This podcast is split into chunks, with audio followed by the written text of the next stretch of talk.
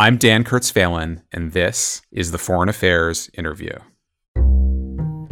The danger is going to be uh, a, a Russia that there's this deep sense of bitterness that they have been badly treated. The tendency would be to blame not their own leaders, but the tendency would be to blame outside forces, which is what happened in Germany after the First World War.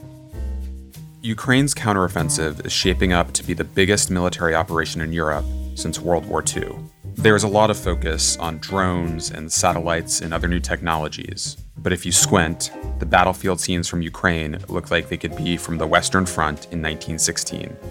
The historian Margaret MacMillan writes in a new essay for Foreign Affairs that the resonance of World War I goes well beyond the images. The history can help us understand what might come next in the war itself. Just as importantly, it holds a warning about what happens after the fighting stops, when the end of one war can lay the groundwork for another.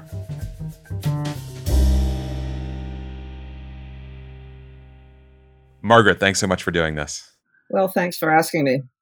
So, you have an essay in the July August issue of Foreign Affairs that considers the lessons of World War I, especially, but also the world wars more generally in the period between them, and tries in a, in a subtle but fascinating way to use those lessons to make some sense of where things will go from here in Ukraine and also in great power relations more broadly. What was really striking to me in looking back at those months leading up to the war in Ukraine is that there were basically two analogies invoked, and one one was Versailles and one was Munich.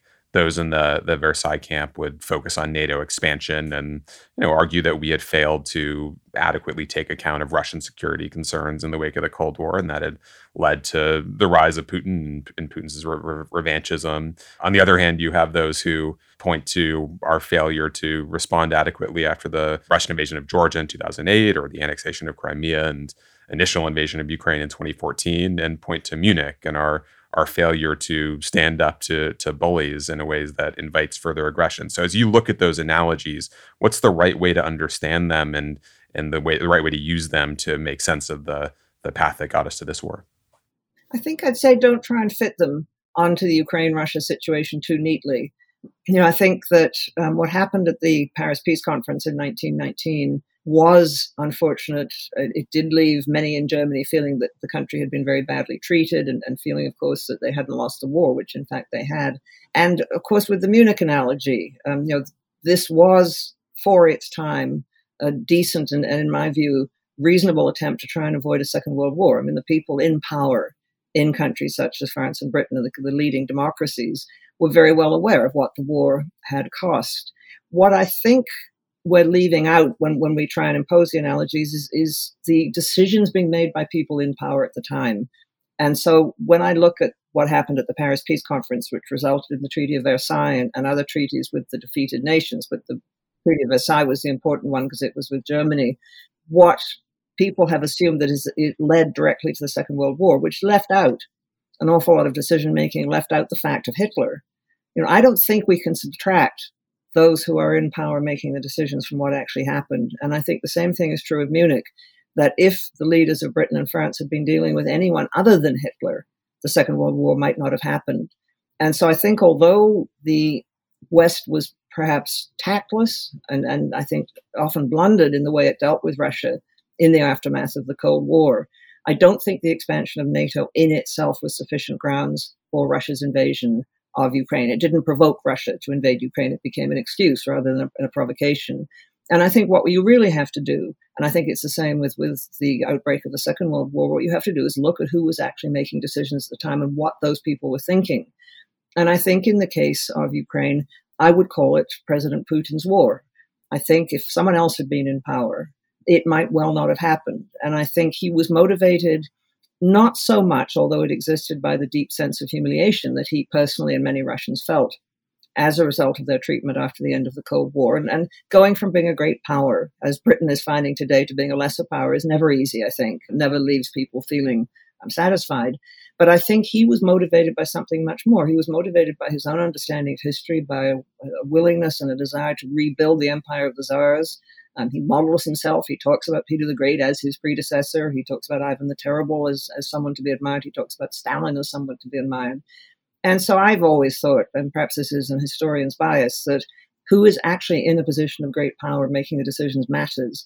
And that personality and, and that thinking and, and whatever their ideas and assumptions are actually matter. I mean, if Putin had been another sort of Russian leader, he would have done a calculation and said it's not worth invading Ukraine.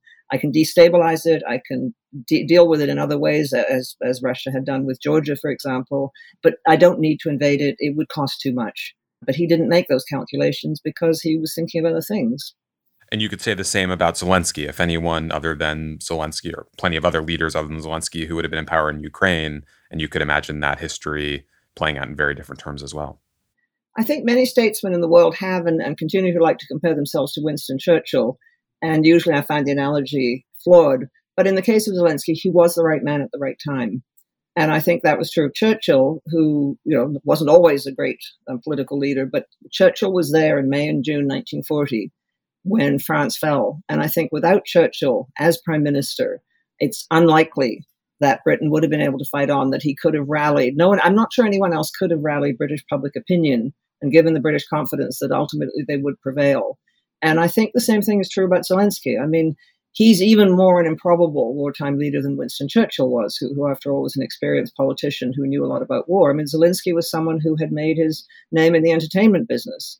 He'd been very successful, he'd run his own company, but he was not seen as a serious political figure. And I think his determination and his, his physical courage when he said he wouldn't leave in the war, that he was not going to get out in the face of, of the invasion, although, of course, we know he was under threat of assassination squads and, and fr- from the Russians. And so, yes, I think he's made a huge difference. And I think he has surprised perhaps his fellow Ukrainians and certainly surprised most of the rest of the world by the way he's done it. You wrote a piece very early in the war for Foreign Affairs that focused on this question of leadership and how we kind of factor individuals and their unique attributes and the characteristics they bring to the to the war and trying to make sense of it, there was a, a, great line that I've come back to frequently since the war has started. I'm quoting you here. Although the question of leadership is an old one, think of the attention paid to Alexander the Great or Napoleon. It has tended to be overlooked as experts focus on systems or quantifiable measures of power. On the one hand, that seems very compelling. On the one hand, it does seem analytically challenging in that when you look at indi- individuals, you can, you know, often end up engaging in armchair psychology or kind of literary analysis and trying to make sense of what will happen. What's the right way, as a historian, as someone trying to make sense of events in the world today, to factor those individuals in and try to consider how their own attributes, their own understandings of history and their national position are going to drive events?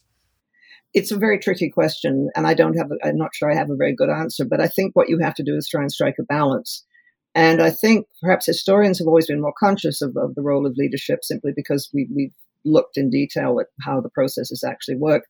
And I think political scientists have sometimes been uncomfortable with it because they want to make analytically sound models. They want to be able to demonstrate that they are based on sound research. And, and dealing with an individual, of course, is tricky. Um, you can't quantify it.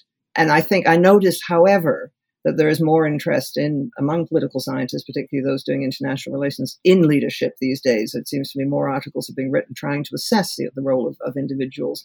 But we can never, of course, abstract individuals from their own times. They are products of the forces of their own times. They come out of certain worlds. They think in certain ways. They certainly have certain individual characteristics, but even those characteristics will have been shaped and molded by their own worlds and by their own experiences. I mean, I think of, of models of, of the ways in which to balance this, so the, the great biographies that Ian Kershaw, the British historian, did of, of Hitler, and the extraordinary biography, which I think is as great, um, which is still underway, that Stephen Kotkin is doing of Stalin.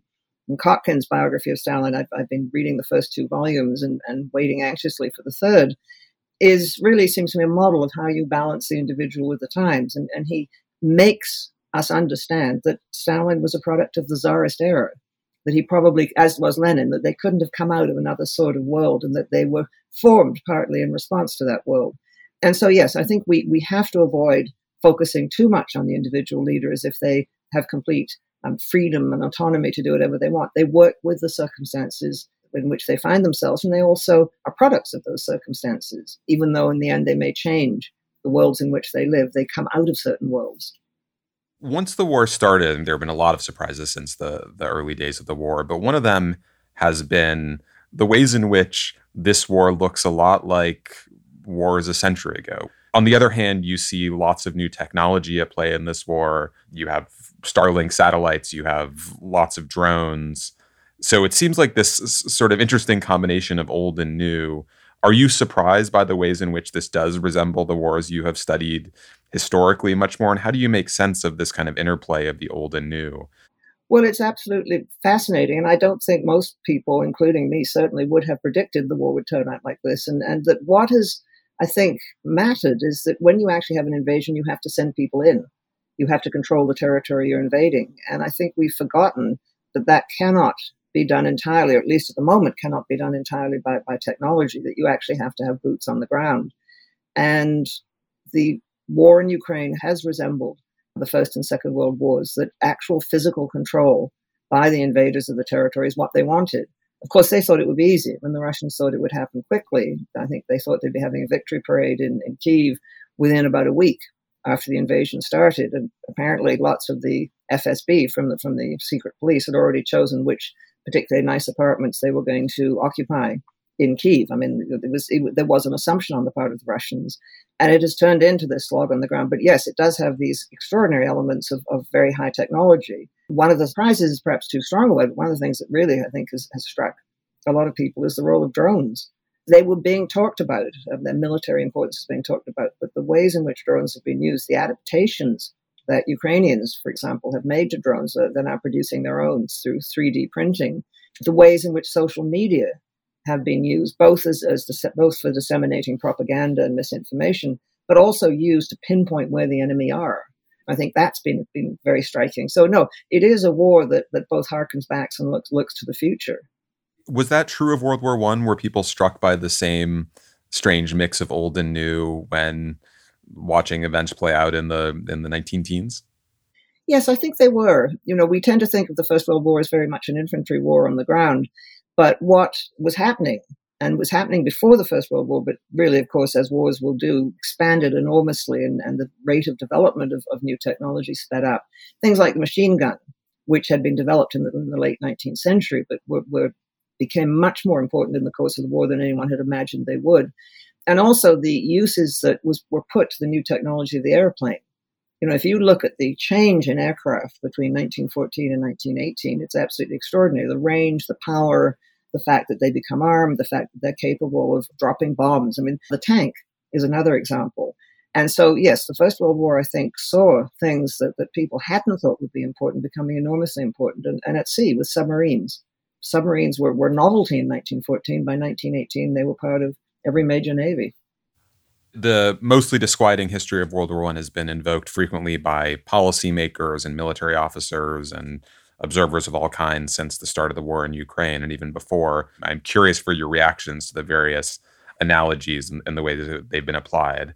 And the first of these that stands out is from General Mark Milley, the chairman of the Joint Chiefs of Staff, who's often talked about World War I to warn about the costs of a long war and to sort of implicitly argue that we should be looking to end this war in Ukraine sooner rather than later, even if that means limiting Ukrainian objectives to some degree. He's often pointed out that even in, in the war's second year, the battle lines have hardened in a way that looks a lot like, you know, the first couple of years of World War One. And as he notes, things didn't change that much after that moment, and yet the human toll was enormous is that the right reading of World War One? How how would you make sense of that history and that analogy as we watch Ukraine today? I, I, think he's right, and I think it isn't just the human cost of the war, which of what is of course what we should always focus on, but it's also what the war did to societies, what the war did to economies, what the war did to political regimes. And by the end of the second, the First World War, Russia had fallen into pieces. The Tsarist regime had gone, and, and a civil war had broken out. Austria-Hungary had disappeared the Turkish Empire, the Ottoman Empire, was about to disappear. And in, in, a number of countries, Italy, Germany, for example, there, there, were violent demonstrations and protests. So it was a time of, of tremendous turmoil, and that was a direct result of the First World War. And so, yes, I think General Milley is right. The problem always is to end a war as the losses mount. And it's very, very difficult. After the first year of the war, in the first few months of, of, of the 1914 18 war, saw some of the highest casualties and very difficult for governments and generals then to turn around to their publics and say, we think we should stop now. No one's going to win. Um, there's going to be a compromise. And of course, you had you know the, the fear of public opinion, but also the, the hope that they you know, they renew the fighting in the spring, and then they'd renew the fighting again, and, and there would be victory. And I think there is a terrible logic, as, as Clausewitz said, to war that they just drag on and it's very difficult to stop them. How the Ukrainian war will stop, I think, is, is still very much an open question. But it took four years for the First World War to stop. You noted that Vladimir Putin had assumed that he would be in Kiev, his forces would be in Kiev, and within a few days, there were, of course, lots of policymakers and leaders in the beginning of, of the First World War who thought the war would be quick and and short and decisive. Why do leaders always seem to make that same mistake? It seems like a kind of simple study of history would would warn you against it, and yet we fall into it again and again. I think one reason is as a fascination with the military, but but also I think because that's their job in a way, but also with, with political leaders in the decisive battle. You know, we look back at, at great big battles like the Battle of Cannae that the Romans fought against Hannibal, and we look back at the Battle of Waterloo and we look back at you know some of these great victories. What we should remember is that war is often won not by these smashing victories, but by, by attrition. And in fact, the Carthaginians and Hannibal won the Battle of Cannae, but lost the war. And the Germans won big battles at the beginning of the First World War, but lost the war, and, and it was through attrition. But I think it's very hard for, for people to, to imagine that. And I think the hope always is that, you know, we've got a sure formula for, for victory and I think also, I think with, with the military in the First World War and, and possibly with, with the military today, I mean, their job is to bring victory. We could also argue their job is to fight defensive wars, but that's, I think, rarely been seen as attractive as, as an offensive war. Um, and I think, you know, it's the job of the military to think of, of the ways in which they can bring victory.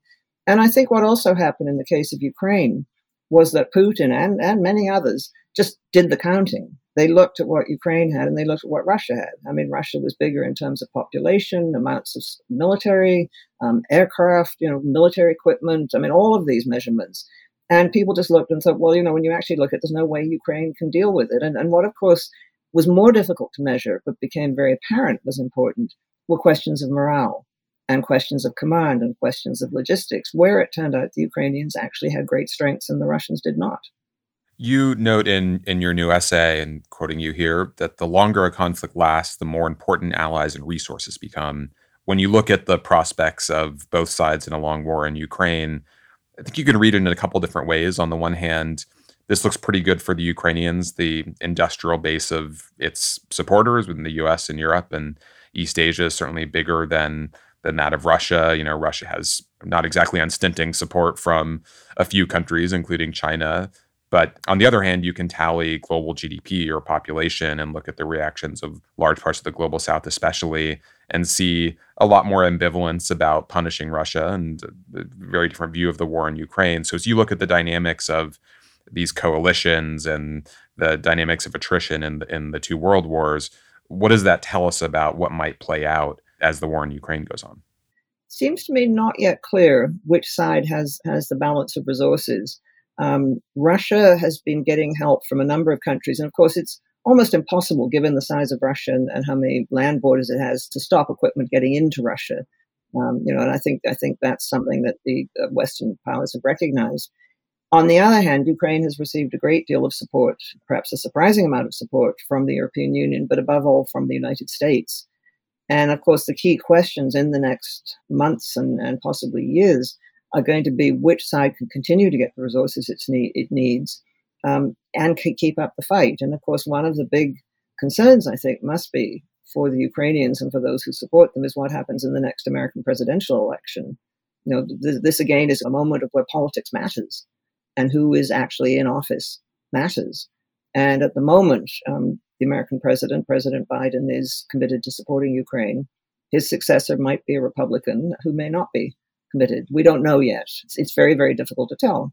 So I think, you know, at the moment, I would say that uh, you know, Ukraine is getting enormous amounts of support, which has made it capable of continuing to fight.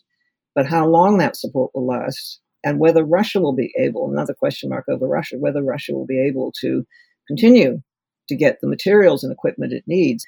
And a big question there will be how much will China want to support it? You know, the Chinese are now sponsoring this African peace delegation. And I think, you know, the signals that are seem to be coming from Beijing is the Chinese would very much like to see this war over. We'll be back after a short break. Rowman and Littlefield is the proud co publisher of Brookings Institution Press Books. Recently, Brookings published Ukraine's Revolt Russia's Revenge by Christopher M. Smith, told through an eyewitness account by a U.S. diplomat in Kiev. This is the true story of Russia's brazen attempt to undo Ukraine's democratic revolution in 2013. Smith uncovers previously unpublished reporting by seasoned U.S. diplomatic and military professionals while diving into a wealth of information on Ukrainian high level and street level politics, a broad analysis of the international context, and vivid descriptions of people and places in Ukraine during the Euromaidan Revolution. Purchase this book and many others at Rowman.com. That's R O W M A N.com. Or from your favorite online bookseller.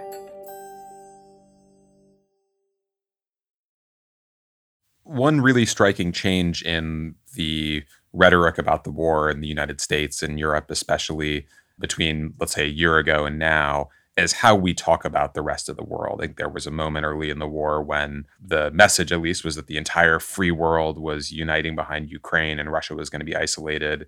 That has changed a lot as we have seen a wider variety of reactions from countries in sub-Saharan Africa and South and Southeast Asia who just see things differently. Did that surprise you given the history of the two world wars that you've studied more more closely than anyone. I think we we call them world wars, but obviously they affected some geographies much more intensely than others. And I imagine that there was a, a kind of more complicated set of reactions than the least kind of you know mythologized history of those wars suggests. Yes, I think I think that there is a mythologized history that you know it was good against evil, and, and particularly the Second World War. I mean, we have more, more, mixed feelings about the First World War, but even at the time, people thought the First World War was about matters of great principle. You know, was seen as as a war of democracy against tyranny.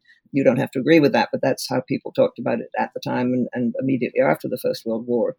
What, of course, is different today is there are far more independent countries great many parts of Africa and Asia and the Americas had little choice about whether they went to war in the First and Second World Wars because they were part of great Western empires or part of the Japanese Empire. And so they simply were brought into the war without any really very much consultation, a bit more in the Second World War.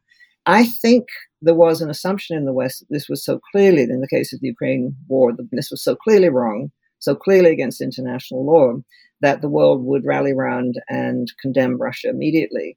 And I think that was a certain insensitivity and, and obliviousness to some of the many concerns of countries in Africa, for example. I mean, a lot of Africans have said, and I think with, with justification, that the West and the rest of the world didn't pay much attention and hasn't paid much attention to some of the dreadful wars that are going on in Africa, continue to go on in the Great Lakes region.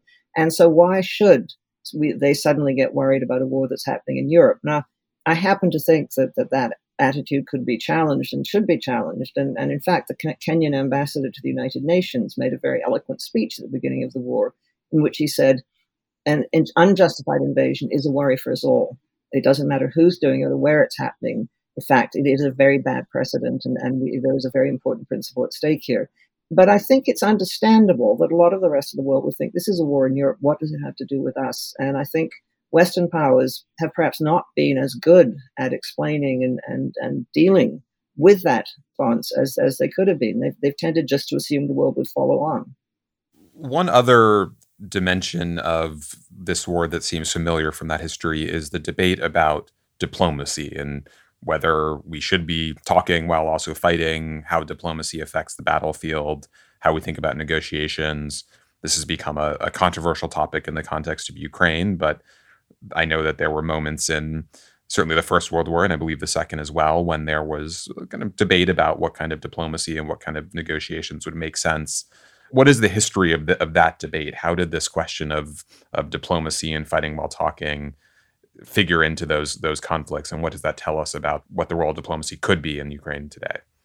I think diplomacy was more possible in the First World War than in the Second. In the Second World War, after the Casablanca meeting in 1943, the Allies had a policy of unconditional surrender. And so basically, they said, we, are not going to talk. They said to the, the enemy nations, you surrender, and, and that's it. In the First World War, I think there was more opening and more possibility for diplomacy, and there were various peace feelers sent out, and there were attempts by President Woodrow Wilson of the United States and attempts by the Pope at the time to try and, and bring the two sides together, which didn't get anywhere because both sides, one of the problems always, I mean, I believe strongly in diplomacy and I think you should always be willing to talk, but both sides in the conflict have to be willing to talk. And one of the problems in the First World War was that when the Allies were perhaps willing to talk about making some sort of agreed peace, the Germans and their allies weren't, and, and vice versa.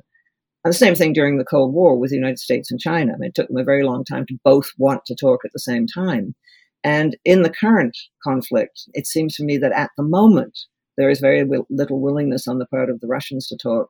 And as the war goes on, I think there will be less willingness on the part of the Ukrainians to talk.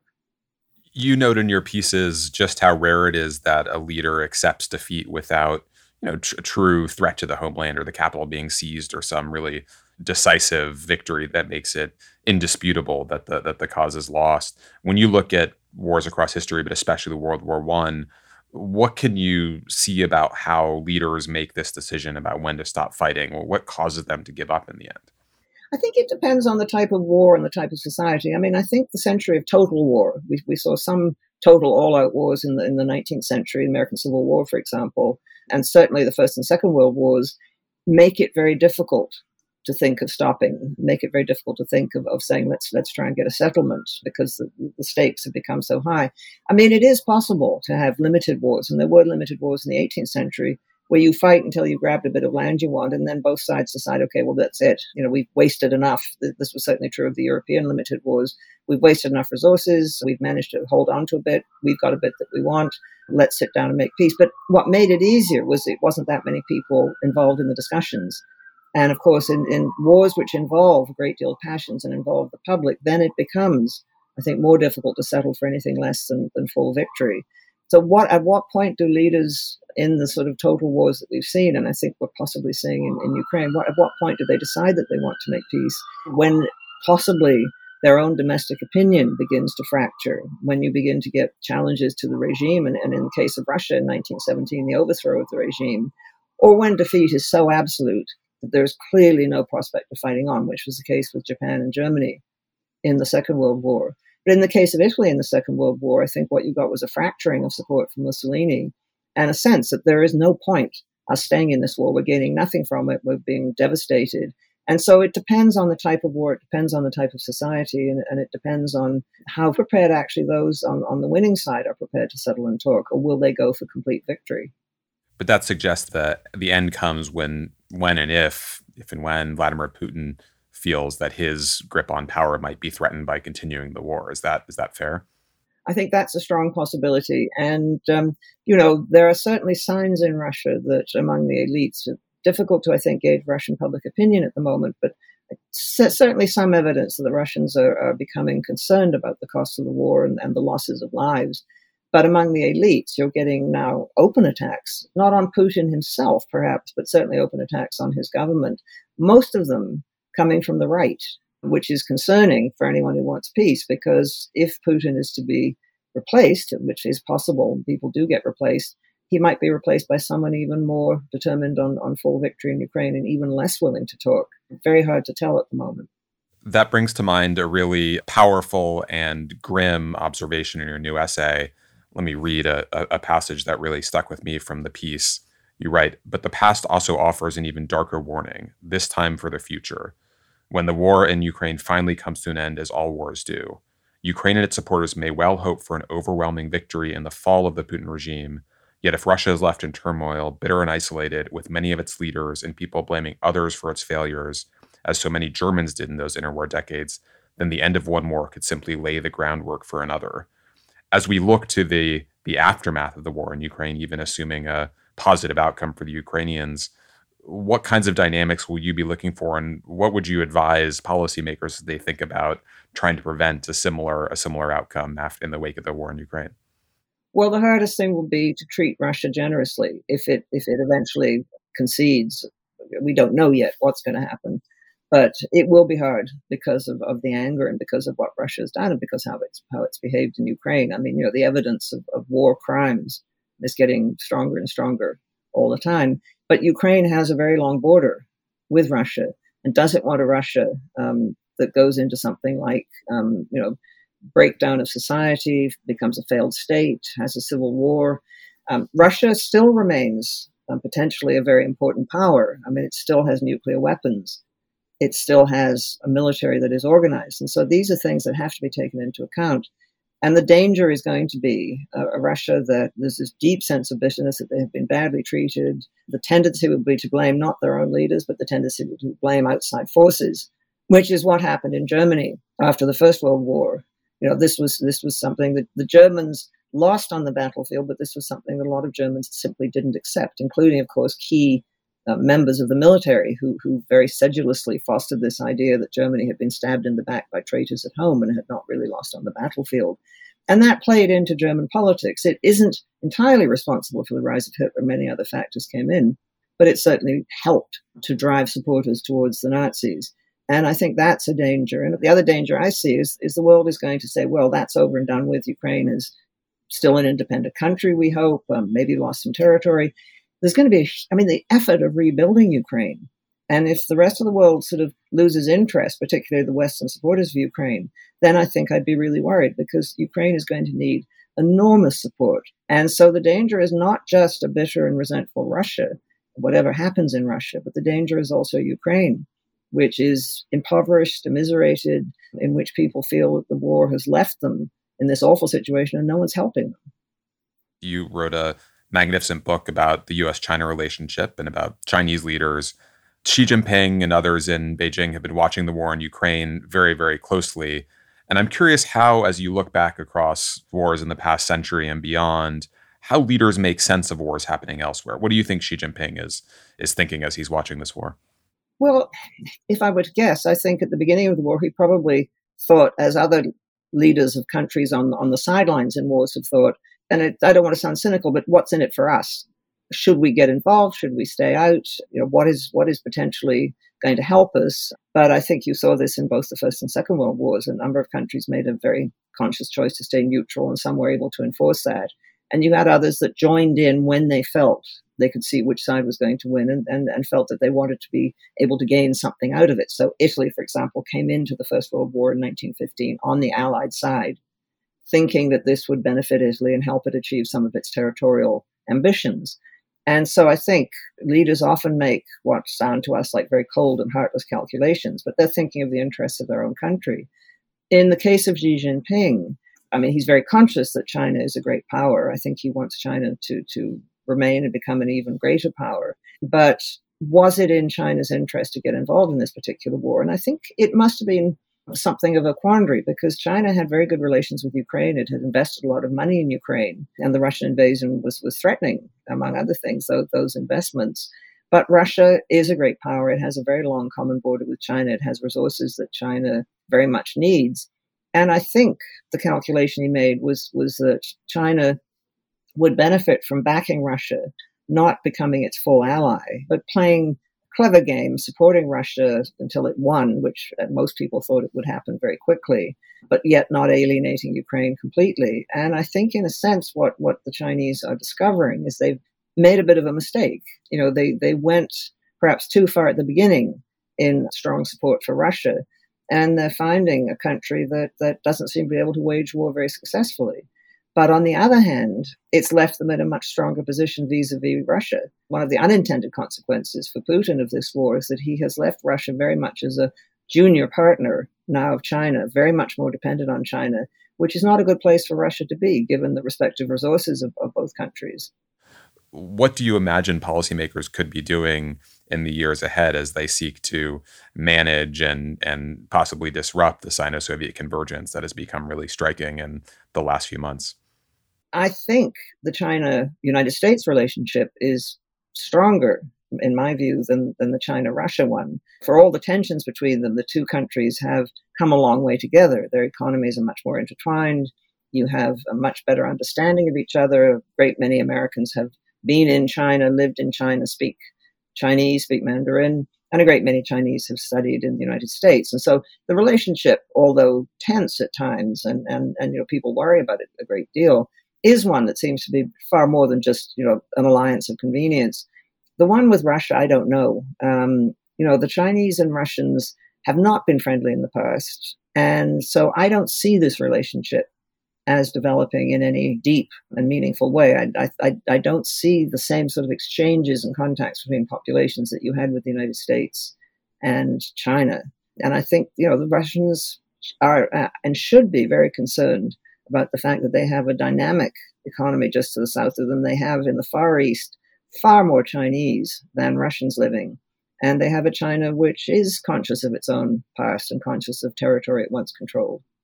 I'm struck when you look at the the history leading up to the U.S. opening to China and last time around that U.S. policymakers seemed very both aware of those insecurities and very adept at fanning them. That they kind of went out of their way to point out to policymakers on both sides what the sources of tension and vulnerability might be.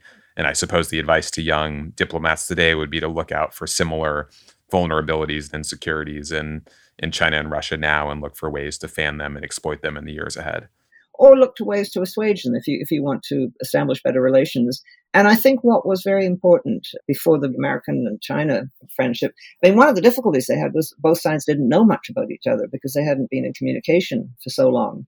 And I think both sides realized they were going to have to try and find out about the other. And, and Mao set up a special commission of, of generals and, and allowed them to read dangerous periodicals like Time magazine so they could actually get some sense of the United States. And, and in, in the United States, Henry Kissinger, who was going to be the key negotiator on it all, spent a summer before he went to China educating himself on China. And he borrowed as many books as he could and he tried to find out as much as he could.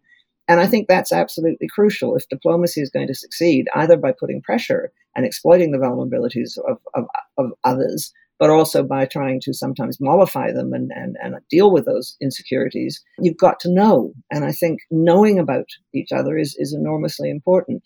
And one of the things I think that you know any country needs to do is make sure that it has a very good diplomatic service, but also that it has the research knowledge and the capacity in its universities to understand the other. And and and it's you know I was at a conference the other day in London, and and people were very worried about the decreasing numbers of students doing foreign languages you know and if you don't know foreign languages you you are cutting yourself off from a source of finding out about other people.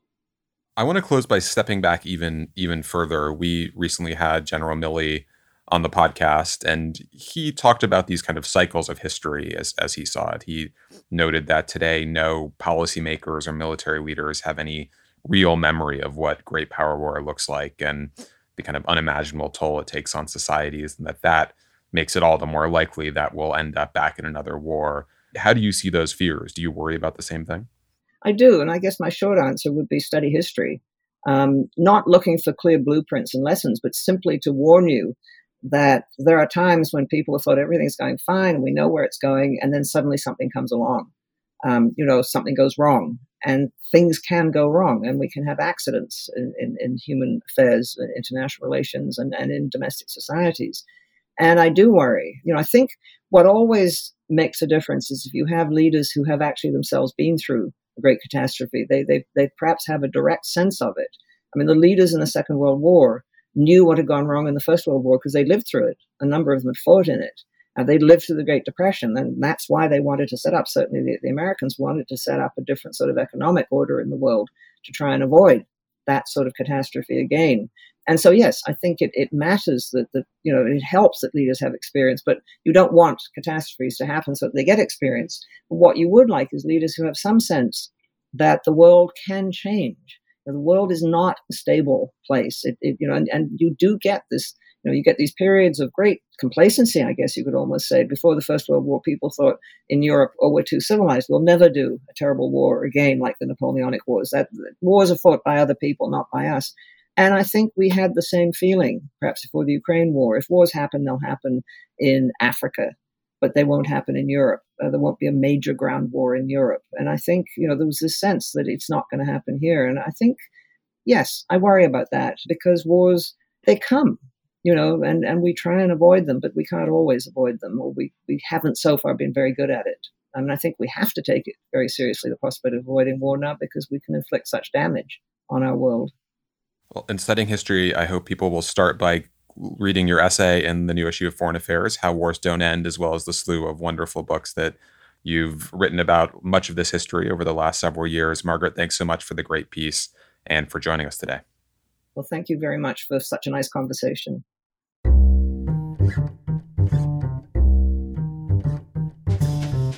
Thank you for listening. You can find the articles that we discussed on today's show at foreignaffairs.com. The Foreign Affairs interview is produced by Kate Brannon, Julia Fleming Dresser, and Molly McAnany.